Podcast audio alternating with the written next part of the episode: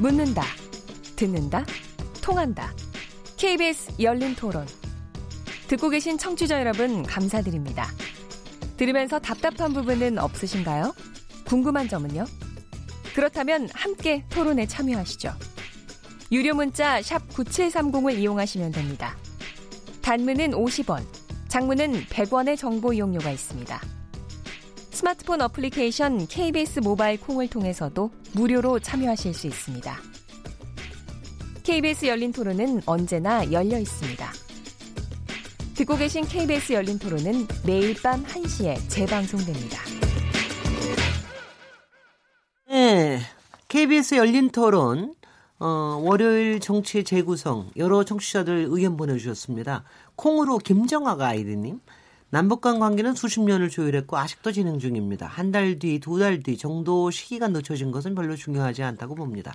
휴대폰 9841번님, 교황의 방북이 이루어진다면 북한은 인권 등의 문제에 대해 해결 의지를 보여야 할 텐데 과연 가능할까 하는 생각이 듭니다. 휴대폰 뒷자리 6726번님, 이번 국정감사는 유치원 비리를 밝혀낸 것 외엔 의정활동의 꽃이라 불리는 국감 현장에 위원들의 활약이 없는 듯 보여 아쉽습니다. 휴대폰 1698번님, 오늘 하루 종일 국감을 보는데 고용세습에 대한 문제가 심각하더군요.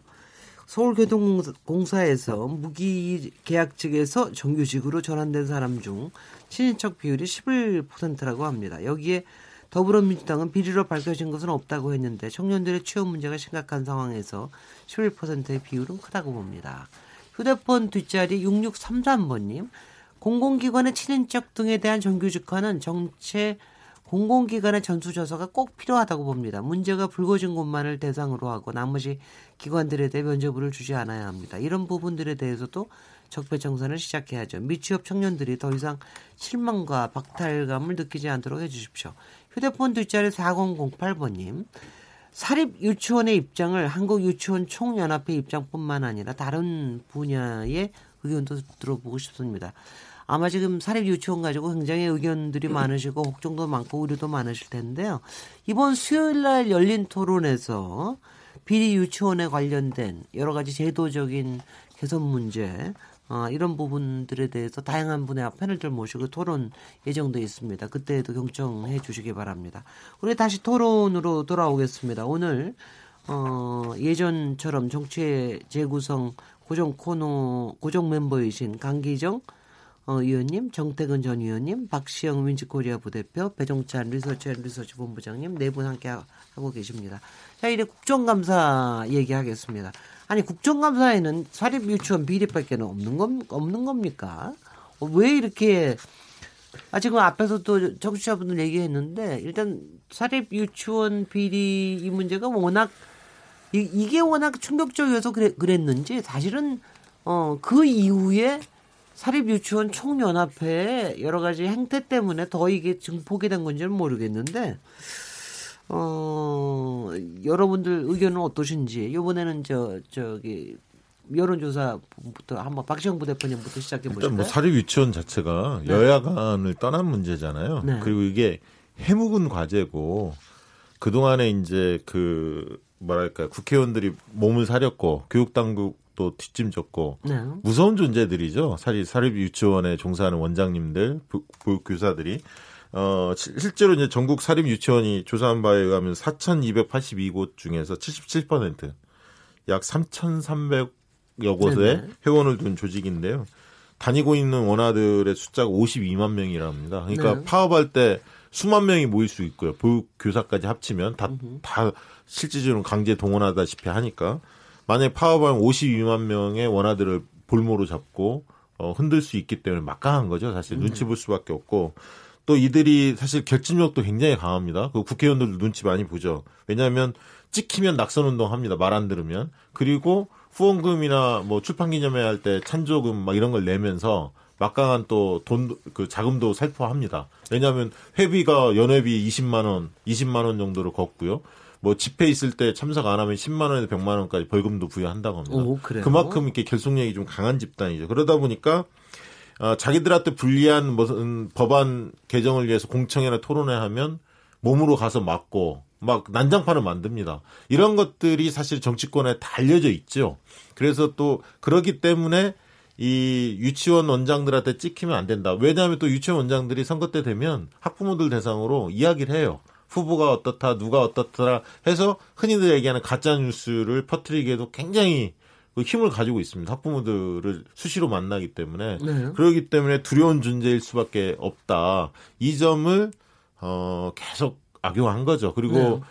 교육청에서는 교육감도 직선제를 하다 보니까 눈치를 보는 거고 교육 당국자들도 알면서 쉬쉬하고 넘어갔던 사례였기 때문에 이 문제에 대해서 정면으로 이 기치를 들고 싸울 수 있는 정신이 과연 있을까? 이런 생각을 했는데 사실 박용진 의원이 그런 부분에 대해서 제가 볼 때는 개인적 스타일도 많이 작용한 것 같아요. 개인적 스타일은? 네. 박용진 의원이 약간은 흔히만 약간 무대포 스타일이 좀 있거든요. 결기도 좀 있고 약간 눈치 안 보고 단기필만 이런 느낌이 있습니다. 아니 어쩌다가 교육위원회 들어가서 잘 됐어요. 그러니까요. 그래서 그 본인도 전문의하다가 막 투덜투덜하고서 네, 가셨거든요. 네. 그래서 싸움 안 하는 잘할 네. 스타일인데 어쨌든 그런 측면에서 됐고요. 제가 지난번에 말씀드렸는지 모르겠지만 어쨌든 박용진이 유은혜를 살렸다. 네. 네네. 박용진 본부장님. 박용진 의원이 국감 스타로 떠오른 데는 우리 방송이 큰 작용을 한 것 같아요. 네. 구글 트렌드를 보면은 반짝반짝 낮은 인지도였던 박용진 의원이었거든요. 보면 뭐 100이라고 하면 한 25 정도 인지도였는데 16일 일약 구글 트렌드상으로는 퍼센티지가 거의 100에 오르거든요. 오, 그래요. 그러니까 정말 그동안에는 네. 뭐 낮은 뒷산이었는데 거의 뭐 에베레스트 수준이 됐는데 10월 16일 날 이렇게 구글 트렌드 인지도가 올라갔는데 15일 바로 하루 전이었죠. 월요일 KBS 김진태의 열린 토론이 있었거든요. 정치의 재구성. 여기서 우리가 요새 매일매일 띄우고 있습니다. 박용진. 정태근 의원님 심부룩한 표정이신. 그때 정태근 의원님이 막 박용진 스타다 이런 표현을 하셨는데 첫 번째로는 저는 주목하는 것이 그동안 이 사립 유치원에 대해서 명단을 전수 공개해야 된다는 여론조사를 제가 잘 못 봤어요. 근데 이번에 보면 관련된 조사에서 압도적입니다. 분노 이럴 수가 네. 이런데 그동안 그렇다면 이런 설문도 잘 못했고 왜 시시했느냐. 그러니까 사립 유치원 그러면 우리 아이의 인성이 형성되기 시작하는 가장 중요한 교육기관 중에 하나잖아요. 그러니까 이게 일반 대중도 그렇지만 학부모님들이 그냥 아이들 때문에 시시해온 겁니다. 네. 정작 CCTV를 통해서 우리 아이들은 정도였지. 네. 우리 아이들은 한 2년 또는 3년만 넘어가면 요것만 어떻게 잘 넘어가면 그럼요. 되는 거예요. 그러니까 그냥 참는 거죠. 유치원을 찾아가면 이렇게 정말 거의 90도 가까이 인사를 하는 것이 내 아이를 좀 잘 키워줬으면 네. 잘 돌봐줬으면 하는 그런 마음 때문에 참 함부로 대할 수가 없고 그런 비리가 있다 하더라도 잘 말 못하는 속사정이 있었거든요. 그런데 지금 나오는 이야기도 물론 과장된 건 있을 것입니다. 네. 수박 하나로 10명의 원생들이 나눠 먹었다. 뭐 저는 수박 하나로도 부족한데 100명이 가야 가능한 일인지 모르겠어요. 수박 하나로 10명 아니에요. 수백 명이 나와요. 아니 100명이라고. 네. 두 번째로는 네. 정책 당국도 시시해왔던 것 같아요. 너무나 오랜 기간 동안 2012년 이 누리 제도를 통해서 가장 우리가 늘 하는 이야기가 이 세금이 투입되는 곳의 투명성이라는 기본 아닙니까? 그럼에도 불구하고 물론 유치원의 잘못된 운영이 가장 잘못된 거고 정책당국도 시는데 이번에 그러면서 이것을 밝혀냈다. 그래서 저는 이게 그동안 우리 사회에 이 골마 있던 부분을 이제는 도려내야 되는 부분이거든요. 아니, 그렇기 때문에 네. 바로 그 점에서 제가 뭐 여기 어느 분 답변해 주셨는데 요새 그 얘기는 안 나오던데요. 그렇게 누리과정 지원하는 게 박근혜 대통령의 공약 사안이었고 이거를 이제 저 2012년부터 하게 된 거 아닙니까? 네. 아니죠. 누리과정은 제가 정책위의장할 때 맞는 정책부의장할 때 맞는 건데요. 네. 그러면은 2000 몇 년부터 했습니까? 2011년도 가을에요. 그 당시에 이제 계속 친이에서 원내대표를 하다가 소장파들이 들고 일어나서 이제. 그 당시 황우여 원내대표로 교체하고 네. 정책위의장도 이주영 의장이 되면서 네. 그 당시에 이제 그 누리 과정에 대해서 그 우리 지원할 수 있다 이렇게 해가지고 그게 2011년도 예산에서 편성이 된 거고 네. 그래서 2012년 3월부터 집행이 된 거예요. 누리 과정이란 말 자체는 언제부터 나온 건데? 그 전부터 있었죠 누리과정은. 누리과정은 우리 정부에서 만들었습니다. 아 참여정부에서? 예예. 네. 제가 근데 이제 이 과정을 좀 보면 초기에는 누리과정에 예산 지원을 해주면서 이걸 우리 정부 예산으로 안 해주고 네. 시도 지자체, 교육청에서 지자체. 지금도 그렇게 하게 돼 있죠. 아니죠. 근데 네. 문재인 우리 정부 문재인 정부 들어와서 완전히 100% 문재인 정부에서는 이제 우리 국고로 이제 들어가는 제가 거죠. 제가 기억나요. 박근혜 정부 때 엄청나게 중앙정부하고 시도청 엄청나게 싸웠잖아요. 교육청도 네. 그게 이제 지방 그 대전교부금을 늘려주면서 그걸 가지고 해결하러 한 거고 네. 제가 오늘 사실 그 지금 이제 그 사립유치원 비리 문제하고 조금 전에도 말씀하신 것처럼 뭐 이 교통공사 등의 이제 채용 비리나 고용세수 외에는 지금 국감이 없다고 그러는데 네네. 이 문제에 대해서 제가 꼭 짚고 싶은 것은 네. 언론의 문제가 있어요. 언론이 기본적으로 잘못된 행정에 대한 지적을 하거나 어떤 것을 폭로하거나 뭐 비리를 폭로하거나 이런 것을 대대적으로 부각시키지 네. 맨날 국감하기 전에는 뭐 정책 국감하라고 하는데 정책 국감하면 기사를 안 써요. 언론에서 안 달아요. 예를 들면 이번에도 중요한 내용 중에 하나가 국감 시작 전에 인천 송도에서 IPCC라고 그래가지고 기후변화 정부 간 협의체가 그게 한 169개국이 참여를 하는 거거든요. 굉장히 중대한 성명을 발표했어요. 그래서 파리 협약보다도 더 낮게 지구온도를 지금 1.5도까지는 더 이상 상승시키지 않아야 된다. 파리 네. 협약 때는 2도를 얘기했거든요. 네. 그러니까 지금 이제 기본적으로 전쟁보다도 자연재해 때문에 엄청나게 사람들이 많이 죽을 정도로 기후변화가 빨리 오잖아요. 그런데 그러면서 이분들이 뭐라고 얘기를 했냐면 향후에 탄소 발생을 줄이기 위해 가지고 신재생에너지뿐만 아니라 원전을 같이 갈 수밖에 없다. 이것을 유지하기 위해서. 그래서 그거와 관련해서 지금 질의가 많이 이루어졌죠. 근데 그런 거에 대해서는 언론에 관심을 안 가져요. 기본적으로. 그러니까 기본적으로 언론에서 국감이 정책 국감이 돼야 된다라고 주장하면 그렇게 계속 사설에서 얘기를 한단 말이에요. 모든 언론에서. 그러면 정책적으로 의미가 있는 질의에 대해서도 상당히 중요하게 다뤄줘야 되는데 그거는 관심을 안 가지니까 의원들 입장에서는 떠야 되잖아요. 네. 그러니까 자꾸만 뜰 수 있는 방법으로 이상한 것들을 하거나 뭐 이렇게 되는 거예요. 일단 폭로성 내지는 뭐 폭로가 이상하다는 게 아니고 이상한 네. 소품 들고 나오고 뭐 네. 이러는 거거든요. 그래서 네. 저는 뭐 당연히 무슨 예를 들면 뭐 선동열 감독이나 백종원 그 대표가 나와서 증언하는 게 관심을 많이 끌겠지요. 그것 이상으로 언론에서 정책 국감에 대해서도 정책적 질의를 하는 주요 사항에 대해서도 열심히 보도하셔야 돼요. 그거는 뭐 저도 공감 여기 계신 분들은 다 공감하실 겁니다. 예. 그런데 네. 저도 이제 이번 국정감사 저도 12년을 국정감사 해본 입장에서 이번 가만히 보니까 이제 국감이 우리 박용진 의원에 의한 사립유치원 그다음에 자유한국당에 의해서 그 제기된 고용 세습 문제라고 하는 왜 사람들이 여기에 반응을 할까? 물론 언론이 이제 너무 그 두 문제만 더 중요한 문제도 사실은 많이 있었던 게 분명한데 왜 이 두 문제에 반응할까라는 생각을 좀 해봤거든요. 네. 사실은 그 전에 벵갈 고양이도 가져오고 뭐 선동열, 백종원 뭐 또 막 네. 그 여러 가지 한복 입고 나오고 여러 가지 있었는데 왜 이 두 문제에 유독 민감하게 반응할까라는 생각을 솔직히 저도 좀 해봤어요. 네네. 역시 그 많은 다수의 뭐 국민들은 그런 지점에 놓치지 않더라는 생각이 솔직히 좀 있고요. 그런 점에서 저는 그 이 서울시 교통공사의 그 취업 비리라고 문제 제기하고 있는 이거에 대해서 저는 우리 여당이 좀 더 적극적으로 대응을 해줘야 한다고 봅니다. 네. 사실은 누굽니까? 김성태 의원이 서울시에 가서 막 쇼해버리고 그냥 막 충돌하고 국감하고 있는데 막 뒤집어 엎고 이래서 이게 정치화돼서 조금 부정적이었지. 저는 이거 전수조사 제대로 서울시는 좀 해야 되고요. 네. 지금 했는지 안 했는지 말이 좀 엇갈리고 안 됐다라는 쪽에 더 말씀들을 하신 것 같은데 감사원 분명히 하고 이제 정의당까지 마저 이걸 국정조사 하자고 했거든요. 물론 정의당에서는 뭐라고 했냐면 지난 저 강원랜드 국정조사까지 포함해서 하자.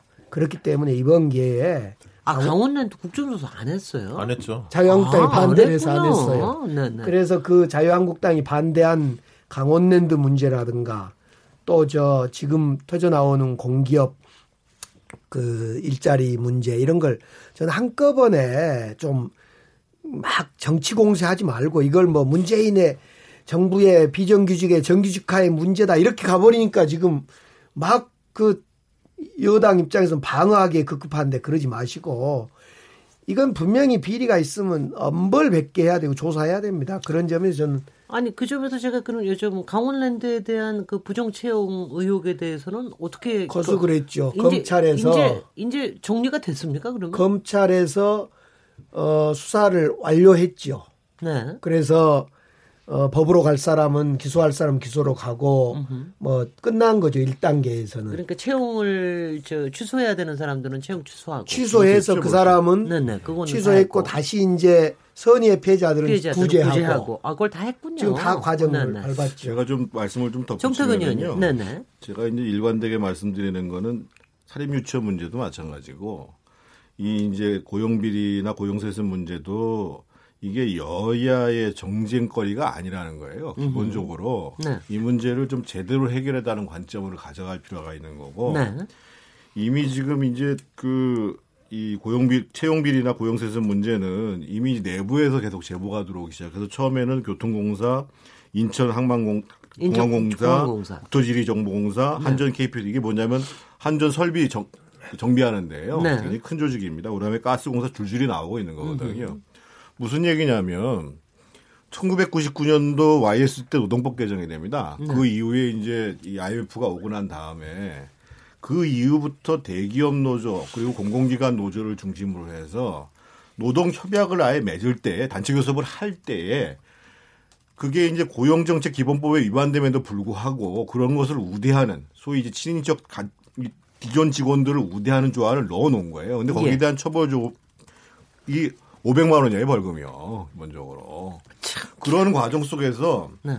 사실은 이거는 진보 정권, 보수 정권을 막론하고 싸움 계속 누적돼 온 거예요. 기본적으로. 이거는 일종의 문화적인 적폐입니다. 그래서 제가 이제 말씀드리는 건 뭐냐면 일단 야당에서 국정조사를 하자고 했기 때문에 안 할 수가 없어요. 국정조사는 네. 4분의 1이 요구하고 조사 계획서를 갖다가 과반 이상의 의견을 분해해서 의견을 하면 되는 거거든요. 그래서 네. 저는 솔직히 말씀드리면 딱 교통공사라든지 인천공항공사 그리고 저는 강원랜드 할 필요가 있다고 봐요. 그래서 네. 한 몇 군데를 잡아서 국정조사하고 중요한 사실은 실질적으로 문재인 정부가 강원랜드 사건 났을 때 뭐라고 대통령이 얘기했냐면 모든 공공기관 전수조사 하자고 했는데 전수조사를 안 했어요.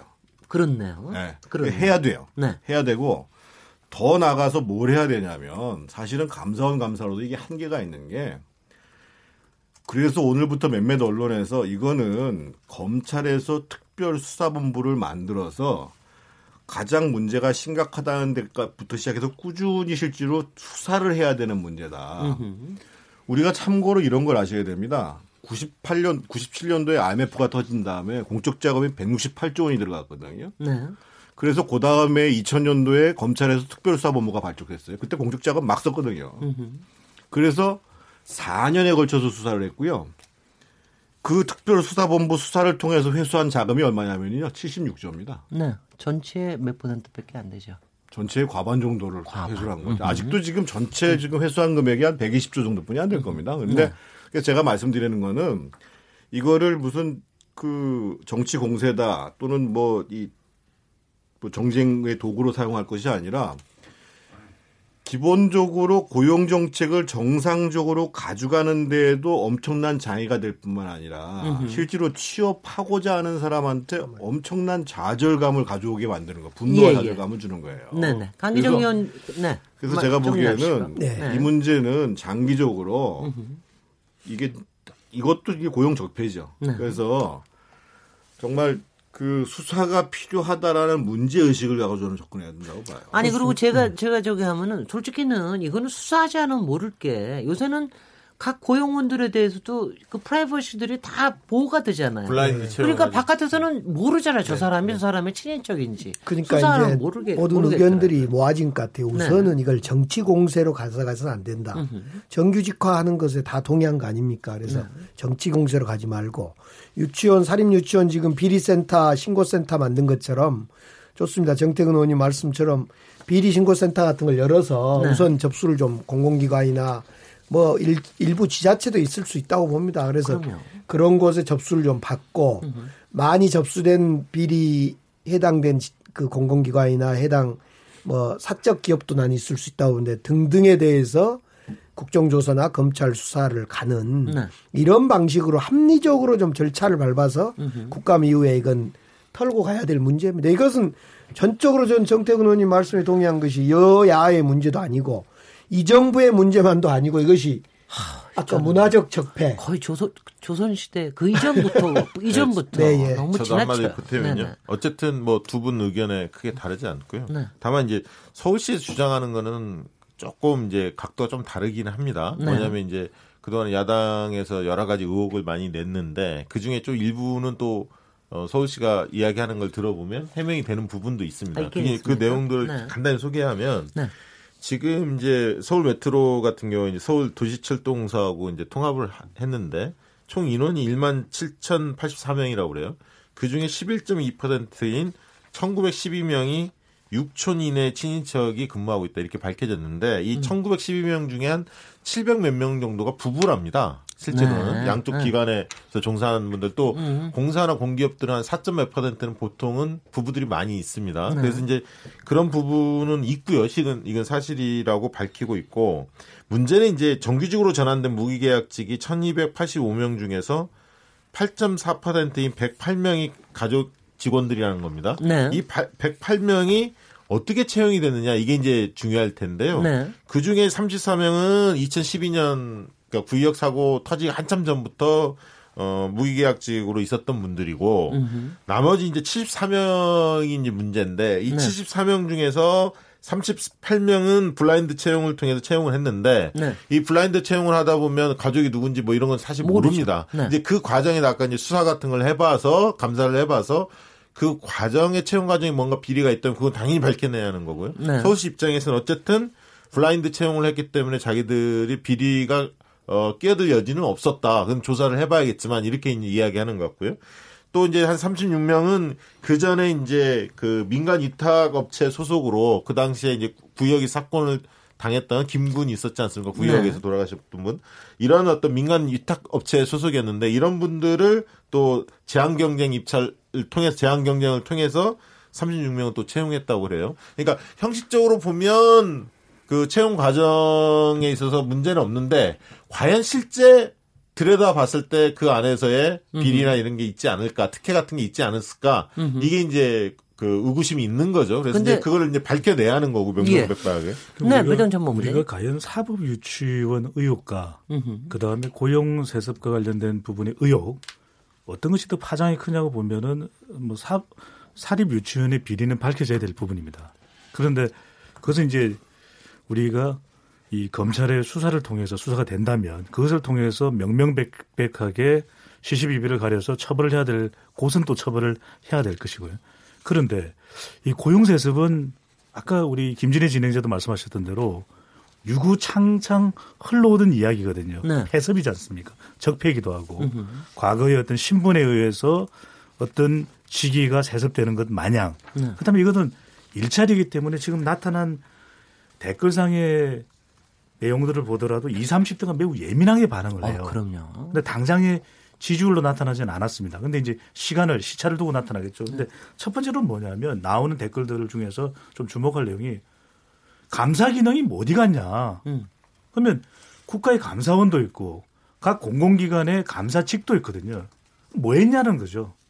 그렇다면 이 부분에 있어서 그동안 감사 기능이 작동해서 정말 우리 사회에서 적어도 공공기관만큼은 가장 정의로워야 되는 것 아니겠습니까? 그게 안 됐다면, 물론 의혹 단계긴 하지만 안 됐다면 문제라는 것이고 두 번째로는 공공기관만큼은 가장 정의로워야 된다. 다른 어떤 것보다도 네. 두 번째로는 그렇게 기대하십시다. 예, 네. 두 번째로는 그 이제 당위성을 이야기하는 것이고 두 번째로는 이것이 비정규직 문제로 흘러가서는 안 된다. 아, 그러냐? 비정규직의 정규직화되는 것은 고용의 안정의 측면인데 이 부분에 대해서도 만약 이것이 이 고용 세습을 위한 비정규직을 또 기간직을 정규직으로 전환하는 악용됐다면 이건 있을 수가 없는 일이다. 그런데 또 하나 우리가 주목해야 될 부분이 이 부분입니다. 아까 박시영 부대표가 말씀하셨던 대로 몇 명이 무엇으로 전환되고 하는 것이 있는데 이 공공기관 또 공기업은 누구나도 가고 싶어하는 일자리거든요. 그럼요. 그런데 지금 그게 가장 크게 작용합니다. 우리 지금 채용을 이야기하지만 정보의 불평등성이 매우 큽니다. 네. 채용하는 줄 모르는 거예요. 네. 그리고 어떤 공부와 준비를 해야 채용되는 것은 내부 인사들이 더 잘 알거든요. 그렇다면 이것 자체가 문제가 될 수 있다는 것입니다. 예. 채용도 채용이지만 정보 자체가 불평등했느냐. 두 번째로는 기준의 불공정성. 이러이런 자격 요건을 갖춘 사람을 채용하게끔 아예 전제하고 있는 것 아닌가. 마지막으로는 채용의 불합리성. 채용할 시기가 아님에도 불구하고 아까 정태근 의원께서 말씀하셨던 대로 지금 채용을 하면 나와 가까운 사람의 채용 기회가 더 많이 주어질 수 있다. 그런데 가장 중요한 건 그렇습니다. 20, 30대들 힘들어하지 않습니까? 네.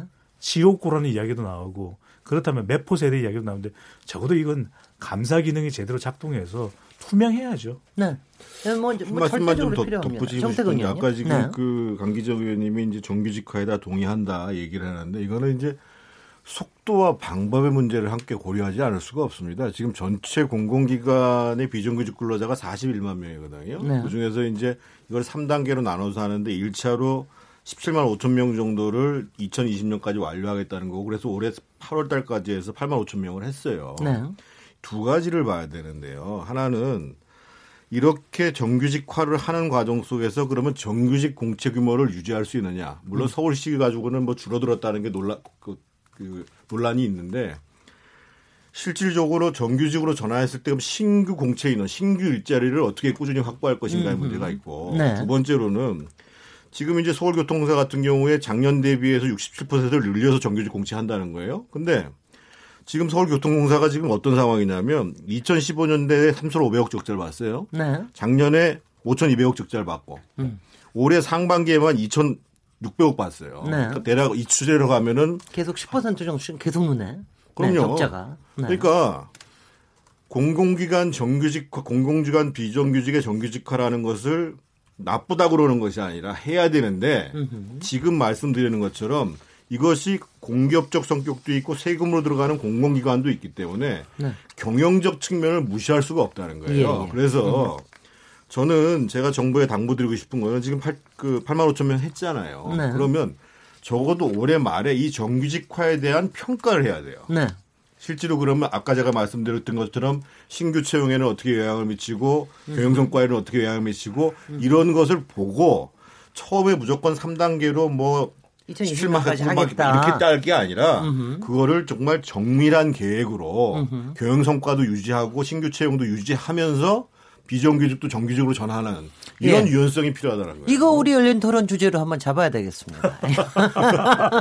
아니 왜냐하면 충분히 이건 생각해야 될 일이고 이것도 꾸준하게 우리 사회의 불합리성을 걷어내는 과정 중에 하나가 있기 때문에 그렇기 때문에 이것도 분명히 좀 체크해 봐야 되겠습니다. 여기서 일단 이 주제는 좀 끝내는 거로 하고요. 사립유치원에 대해서는 이걸 법제화하는 문제까지 포함해서 할 말이 많으나 이건 수요일 날 우리 전문 패널들한테 맡기고 넘어가는 거로 하고요. 요번에는 우리는 비전문이고 여기는 정치 전문 패널이고 거기는 전문가 패널들이시니까 근데 실제로 마지막에 풀어야 되는 건 정치에서 네. 풀어야 되는 거니까요. 이번 국회에서 좋은 성과가 있으면 좋겠다 생각하고 있습니다. 잠시 쉬었다가 다시 돌아오겠습니다. 지금 여러분께서는 KBS 열린 토론 시민 김진애와 함께하고 계십니다.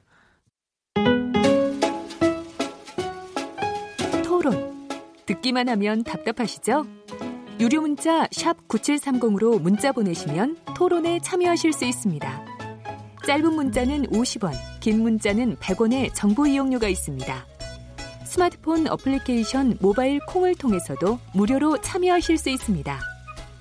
KBS 열린 토론은 당신을 향해 언제나 열려 있습니다. 네, KBS 열린 토론 오늘 월요일 정치의 재구성 진행하고 있습니다. 여러 청취자들 문자 소개해드리겠습니다. 콩으로 샌드 아이디님, 사립유치원 원장들 대부분 지키지 못하는 법이라면 사립유치원 원장들 탓만 해서는 안 된다고 봅니다. 차라리 법 개정을 해서 시스템적으로 이런 일이 불가능하도록 더 신경 써주세요. 콩으로 이재문 아이디님, 정부 예산을 어린이집에 일괄 보조하는 것보다 학부모들에게 직접 지원해 주는 것도 좋을 것 같습니다. 여러 의견들이 있으시군요. 휴대폰 4185번님, 일반 회사는 꼬박꼬박 결산해서 신고하고 세금 내고 또 정상 증빙이 아니면 경비 불인정 나가는데 왜 국민 세금을 투입하는 것을 제대로 감사를 하지 않나요? 세금을 투입하는 곳에는 합당하게 쓰였는지 꼭꼭 감사해야 합니다. 사립 유치원뿐만 아니라 공공기관도 다 감사를 철저히 해야 합니다. 네, 정말 철저히 해야 됩니다. 아, 이렇게 사이에 빠져나가는 이른바 눈먼 돈들이 너무 많은 것 같아서, 특히 우리가 얘기한 대로 공공기관이나 유치원 같은 이런 좀 교육복지기관에서 이런 일이 벌어진다 그러면 참 기분이 나쁘죠. 네. 우리 마지막으로 잠깐 정치 토론 이슈를 좀 토론을 해야 되겠습니다. 근데 이거는 우리 정태근 의원님이 거기에 신경 쓰지 마세요, 뭐 계속 이러시기 때문에, 김병준 취임 100일 지금 자유한국당 상황은, 이거에 대한 건데, 또 정태근 의원님 또 그러실 거야. 신경 쓰실 거 하나도 없어요. 뭐 이러시지 말고, 자, 우리 시작을 좀 해보겠습니다. 이번에는 어느 분부터, 네, 배종찬 본부장님부터 해볼까요? 그래서 우리 시간에, 네, 말씀을 드렸던 내용이기 때문에 먼저 분석을 해보겠는데, 김병준 위원장이 이제 100일 됐지 않습니까? 그러면은 100에 공 하나만 빼면 어떻게 됩니까? 공 하나 빼면 10일? 10이죠, 10. 10, 네. 100에서. 그래서 우리 시간에서 말씀드렸었는데 100일 정도가 되면 한 10% 지지율은 올려야 된다. 올라가 20%, 요새 20% 됐던데. 아닙니다. 네. 이게 리얼미터 기준으로는 20% 내외의 지지율이었는데, 적어도, 네, 뭐 20%대 후반까지 가면 김병준 비대위원장 체제에서는 김병준 위원장이 적어도 당을 지지율을 끌어올렸다라고 하는 평가를 받을 수 있는 것이고, 그것이 개인 영향력이 되는 것이거든요. 아니, 그러면, 네, 지금 페어하게 얘기하기 위해서, 네, 그 김병준 취임하시기 전에가 14, 15% 아니었어요? 그렇지 않았습니다. 네. 리얼미터 기준으로는 리얼미터 기준, 예, 리얼미터 기준하고 이제 한국 갤럽 기준 조금 다른데, 네, 뭐 조사 방법의 차이든 그 차이에 대해서는 여기서 논할 내용은 아닌 것 같고요. 근데 두 조사를 하나를 기준으로 해서 갤럽이 됐든 리얼미터가 됐든 10% 정도의 폭만큼은 올라가야 개인적인 영향력을 보여줄 수가 있고, 그래야 당을 좀 장악할 수가 있거든요. 그런데, 네, 그렇지 못하다는 점에서, 물론 쉬운 건 아닙니다. 그런데 100일 동안에 그런 개혁과 또 혁신 보여주었어야 되는데, 그렇지 못하다는 것을 본다면 후한 점수를 주긴 좀 어렵고 박한 점수를 줄 수밖에 없어 보입니다. 밖에서, 네, 몇 점? 밖에서 몇 점입니까? 네, 그건 뭐, 네, 노 코멘트로. 그럼 A, B, C, D, E, A, B, C, D로 따지면. 네. 조사 전문가들한테 이렇게 평점을 매기는 게 좀. 예, 네, 알겠습니다. 저는 원래 이제 김병준 비대위가 혁신 비대위로 출범을 했는데, 어느 순간에 혁신이란 말을 뺐어요. 비대위로 갔는데, 사실 비대위 같다는 느낌이 일단 안 들어요. 그러니까 비대위면 좀 비상국면에 뭐 하는 거잖아요. 약간 전시 같은 느낌이 들어야 하거든요. 근데 평시 같아. 뭐 이렇게 뭐 특별한 게 없고 밋밋하다는 느낌이 들어요. 비대해야 되는 건가요, 비대위? 예. 비대위 할 때는 보통 팡팡 터트리잖아요. 네, 뭐가 그렇죠. 계속해서. 뭐가 저 긴장감 계속 있고 막 이래야, 네네, 하는데 그런 느낌이 별로 안 들어요. 그래서 제가 볼 때는 도대체 이분이 하려고 하는 게 뭐였는지 이게 좀 잘 전달이 안 되는 것 같아요. 이게 대중성 있는 스타일도 아니고, 뭐 굉장히 이제 원래 기대했던 거는 가치나 이런 거에 대해서 새롭게 뭔가 신보수를 정립할 것 같다, 이런 기대감이 있었는데, 그런 어떤 국가주의 이야기긴 했지만 그 부분들이 뭔가 그 설득력 있게 대중한테 다가선 것 같지도 않고, 한마디로 날 샜다, 종쳤다, 이런 얘기들이 여의도 정가에서 많이 나오죠. 그 얘기는 뭔 얘기냐면, 배종찬 본부장이 얘기했지만 지지율을 끌어올리는 게 중요했는데 그거를 실패하니까 제자리 걸음을 하다 보니까 결국은 도로아미타불이 된 거예요. 네. 원래 핵심 지지층으로 다시 손을 내미는 상황이 된 거죠. 그게 누구냐면 TK이고 친박이고 구구 세력들입니다. 결국은 그쪽에 손을 내밀 수밖에 없는, 네, 새로운 시장을 개척하지 못한, 저는 이제 그렇게 보여지고요. 잘한 점은 딱 한 가지 있는 것 같아. 싸움을 좀 덜하게 된 거. 친박과 친이가 싸움을 좀 덜하게 된 것은 좀 보기 좋았는데, 그것뿐이, 그래요? 아니었나 하는 생각이 듭니다. 아니, 저는 보통 비대위를 하면, 항상 내부에서 더 싸웁니다, 되게 보면. 근데 그 싸움이 없어서 오히려 더 국민의 시선을 못 끌은 게 아닌가 이런 생각도 저는 조금 했는데 아니, 너무 싸움이 없지 않았어요? 솔직히? 그러니까 이제 뭐 인적 청산이나 이런 걸 뭐 좀 할 줄 알았는데 안 네. 하고 이제 전원책 비례 아니 혁신위원, 네. 아니, 조광특위 의원이죠. 조광특위 의원을 위촉을 하면서 대리인을 좀 내세운 건데 전원책 의원도 사실은 갈팡질팡하면서 메시지가 계속 분산되니까 뭘 하자고 하는 건지가 잘 전달이 안 되는 거예요. 근데 정태근 의원님, 예. 구체적인 질문 하나는 정태근 저기 죄송합니다. 전원책 변호사가 중앙특위위원 되면서 처음에는 굉장히 좀 시선을 끌다가 조금 사실 좀 갈팡질팡하다가 최근에 그 제안하신 그 박근혜 전 대통령을 어떻게 볼 것인가라는 거로 끝장 토론을 제안하셨는데 이거 이런 거에 대해서 어떻게 보고 계세요? 뭐 그 토론도 한 번은 하고 넘어가야죠. 근데 그것이 이제 지금 자유한국당을 살릴 만한 핵심 관건인가라는 거에 대해서는 저는 좀 회의적이고, 그러니까 냉정하게 얘기하면 뭐 김병준 개인의 리더십의 문제가 아니라 지금 김병준 비대위는 낙제점이라고 봐야죠. 솔직히 말씀드리면. 우리가 사실은 근데 이 문제는 김병준 개인의 리더십의 문제를 떠나가지고 국민들이 보기엔 자유한국당 인사 중에서 생각나는 사람이 없어요. 예를 들면 김병준 비대위원장, 김성태 원내대표, 김용태 사무총장, 김진태 의원. 그다음에 최근에 등장하기 시작하는 게 전원책 변호사. 그리고 항상 한마디 하면 나오시는 우리 홍준표 전 대표. 네. 이분들을 제외하고는 보이는 게 없어요. 그러니까 좋은 이슈든 나쁜 이슈든 실질적으로 정치적 역할을 하시는 분들 눈에 띄는 분이 없다는 거예요. 네. 그건 무슨 얘기냐면 내부에 이 자유한국당을 바로 이끌어갈 수 있는 혁신 역량이 존재하지 않는다는 거예요. 한번 보세요. 그동안 100일이 흘렀는데 7월 17일부터 그러니까 정식 취임한 걸로 따지면 24일이지만 지금 이슈를 주도했나요? 그렇지 못했잖아요. 그렇다고 보수정당이 보여주는 유능한 정책 능력을 보여줬나요? 이것도 실패했죠. 더더군다나 조금 전에 물어보신 것처럼 도대체 혁신의 방향이 뭐냐? 이 문제에 대해서 심지어는 지금 박근혜 전 대통령 문제 또 전원책 변호사가 경제민주화까지 얘기를 하단 말이에요. 그간에 쭉 이건 가든 거였는데. 네. 그래서 아마 지금 제가 보기에는 깝깝할 거예요. 네. 그렇다고 해서 지금 그럼 인적 쇄신을 했냐? 사람을 영입했냐? 이제 와가지고 이제 쇄신의 기준을 잡기 위해서 토론을 하자는 거란 말이에요. 그리고 이제 그 초선들이라고 하는 사람들이 예를 들면 뭐 황교안, 오세훈, 김통호, 유승민, 원희룡 불러다가 토론을 해보자. 사실은 초선 의원들이 이분 불러서 토론할 문제가 아니라요. 초선들이 머리 싸매고 앉아가지고 우리의 혁신 방향은 이거다.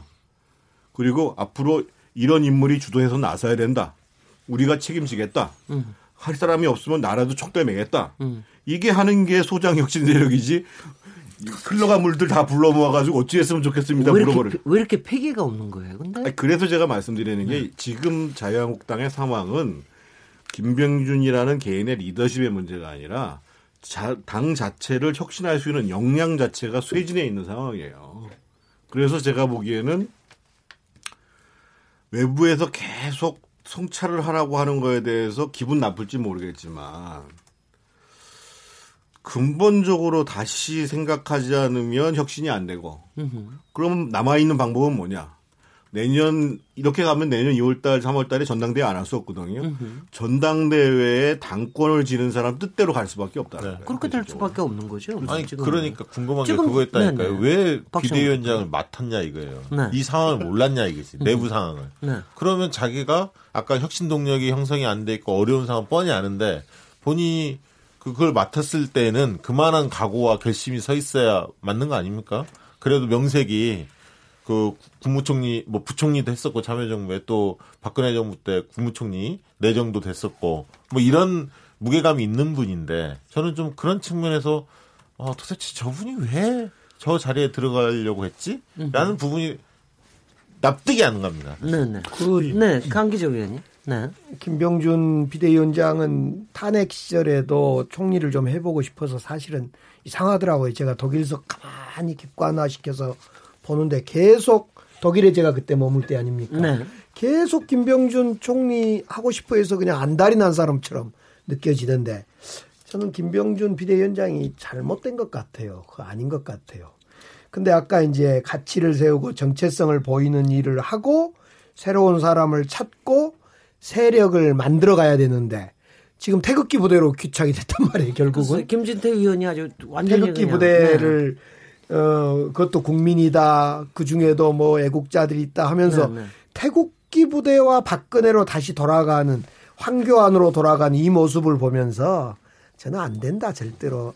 저희 고백하는데 아픈 고백인데 우리 열린우리당 시절 2006년부터 딱 10년 만에 집권을 했습니다. 저희들이. 네. 그 과정에 저희들은 얼마나 진통이 있었겠습니까? 사실은 이보다 훨씬 더 논쟁하고 때로는 싸우고 말도 안 되는 국민들이 볼 때는 정말 맨날 저 집단은 싸우는 집단처럼 보이는 그런 10년간의 과정을 거쳤는데 그 과정을 이렇게 저도 뭐 그 한복판에 있었는데 이런 경험에 비추어 볼 때 지금 자유한국당의 이 논의는 방금 정태근 의원님도 그런 말씀하셨고 초선이 배짱도 좀 있고 무슨 그 유승민 토론에 안 온다는 거 아닙니까? 그런 사람 불러서 무슨 지금 대권 토론하고 있으면 참 한심스럽다는 생각이 저도 들었습니다. 그래서 네. 이게 안 돼요. 네. 좀 더 기다려야 됩니다. 네. 초선 이야기를 하시니까 네, 배전 전문부장님. 네, 그동안 쭉 이제 선거 관련되는 조사를 많이 해왔기 때문에 과연 어떤 인물들이 초선이냐? 되게 초선은 말 그대로 좀 젊고 정치에 대해서 아직까지 풍부한 경험은 없지만 굉장히 열정적인 이런 분들이 초선인 경우들이 많아요. 그렇다면 이들은 이제 기득권과 싸우고 당내의 기득권 보수 내에서도 그런 경우들이 많은데 뭐 정태근 의원께서 미처 말씀 못하셨는데 제가 보기에는 지금 자유한국당의 이 초선 국회의원들이 되게 친박들이 많죠. 친박이라는 것보다는 픽업이 돼 있는 사람들이죠. 기존에 우리가 가지고 있는 초선에 대한 이미지에 비해서는 너무 중량급이에요. 그러니까 사회적으로 장관을 했든지 또는 뭐 교수로서 오랫동안 관록을 쌓으신 분들인지 그러니까 뭔가 지킬 게 많으신 분들이 도전보다는 그런 이미지가 있거든요. 그런데 그 이미지 때문에 이전 우리 열린 토론에서 말씀드렸지만 보수에 대한 이미지가 물론 이분 때문에 보수 이미지가 다 무너진 것들은 아니겠지만 최근에 뭔가 보수 이미지를 복원하는 데 있어서 새로운 이미지는 없는 것이거든요. 또 하나 김병준 비대위원장의 이야기를 하면서 뭐 여론조사 전문가니까 10% 지지율을 말씀드렸어요. 그런데 지지율은 누굴 통해서 올릴 수 있는 겁니까? 지지층입니다. 그렇다면 지금 지지율로 전환이 안 되고 있는 계층들이 누구냐면 샤이 보수거든요. 샤이 보수가 왜 지지층으로서 여론조사에 반영되지 않습니까? 이것은 너무 창피한 겁니다. 지금의 상황 자체가. 그렇다면 이들이 나올 수 있게끔 만들어주기 위해서는 문재인 대통령을 향한 견제 또는 여당에 대해서 각을 세우기보다는 지지층들을 통해서 우리 당 이렇게 나갑시다. 힘을 실어주세요. 그렇다면 당도 쇄신하고 인재도 영입하고 하겠습니다를 지지층을 대상으로 이 샤이 보수들을 대상으로 해서 더 적극적으로 김병준 비대위원장의 개혁을 이야기했더라면 더 힘을 받았을 텐데 그렇지 못했다라는 것이거든요. 그러니까 국가주의라는 개념보다는 뭔가 당을 내가 이렇게 칼자루를 질 테니까 한번 밀어주세요 하는 이 국민들 그리고 숨어있는 보수들을 향해서 내질렀다면 더 효과가 있었을 텐데라는 생각을 합니다. 네, 네. 짧게 한마디만 보태면요. 네. 그 지금의 자유한국당 초선과 재선들은 2012년, 2016년 박근혜 대통령이 대선 후보 유력 후보 시절이나 대통령 됐을 때 배지를 달았던 분들이라 친박 성향이 상대적으로 많습니다. 그거는 뭐 명확한 사실인 것 같고요. 두 번째는 이제 지금 국면에서 봤을 때 저는 그런 거예요. 뭐냐면 사립 유치원 문제가 터졌다. 아까 우리가 다 이야기했지만 이 문제는 여야의 문제가 아니고 예, 국민들이 가장 그 중요한 민생의 문제고 적폐의 문제입니다. 오랫동안 쌓였던. 그럼 이런 문제에 대해서 자유한국당에 앞장서서 오히려 이 강하게 이 문제를 우리 여야가 머리를 맞대고 풀자.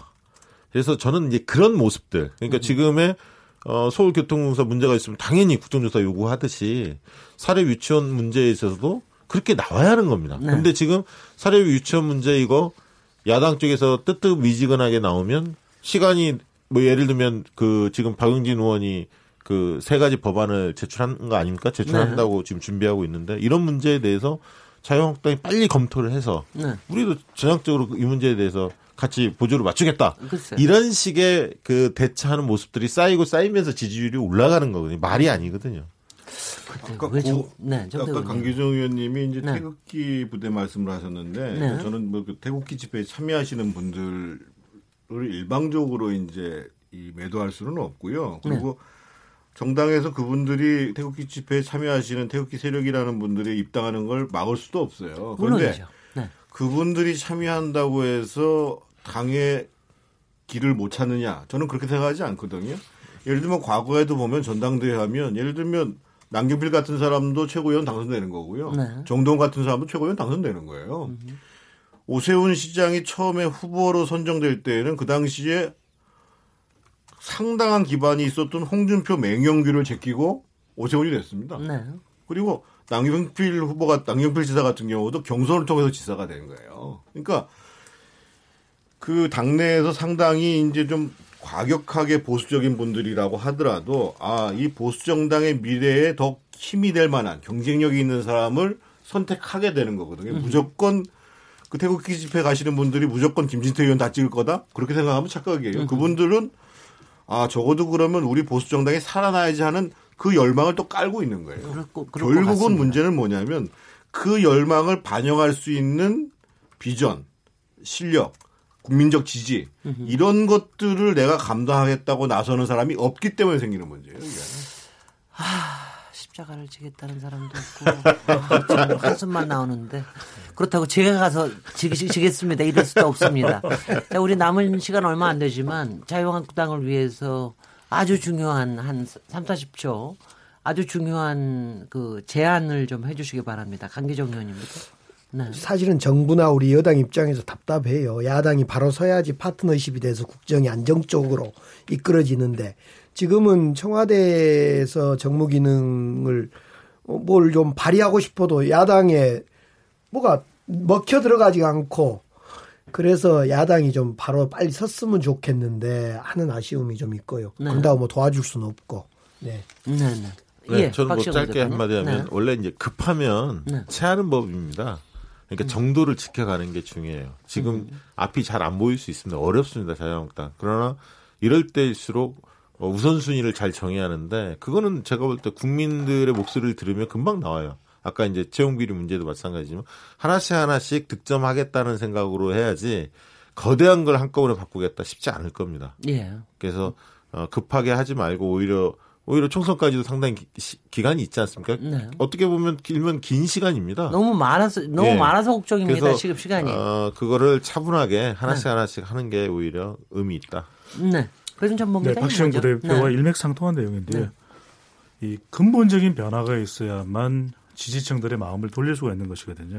이 그라운드 제로에서 시작을 해야 된다. 그러니까 보수가 무너졌다면 아주 기초부터 이제 단단히 해서 세울 수 있어야 되는데 항상 드리는 말씀입니다. 저는 이 자유한국당을 향한 이 네 글자의 메시지 깊반 늘 책, 깊은 반성과 넓은 책임 필요해 보입니다. 네, 네.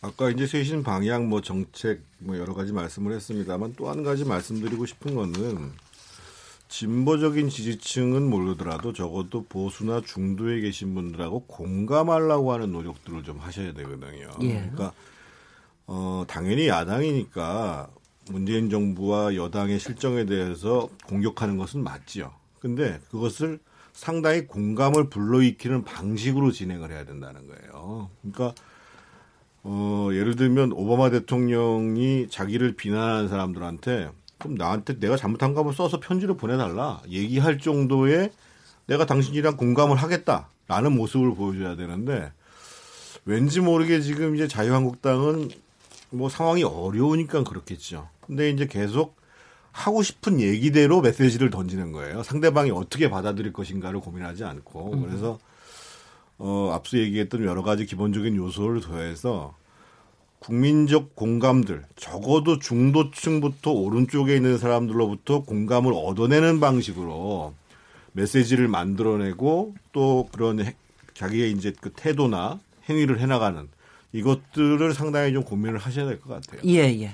예, 오늘 정치의 재구성 코너도 고맙습니다. 국감 여러 가지 아쉬운 점도 많지만 우리가 풀어가야 될 여러 가지 과제들도 제시하는 것 같습니다. 이제 마칠 시간입니다.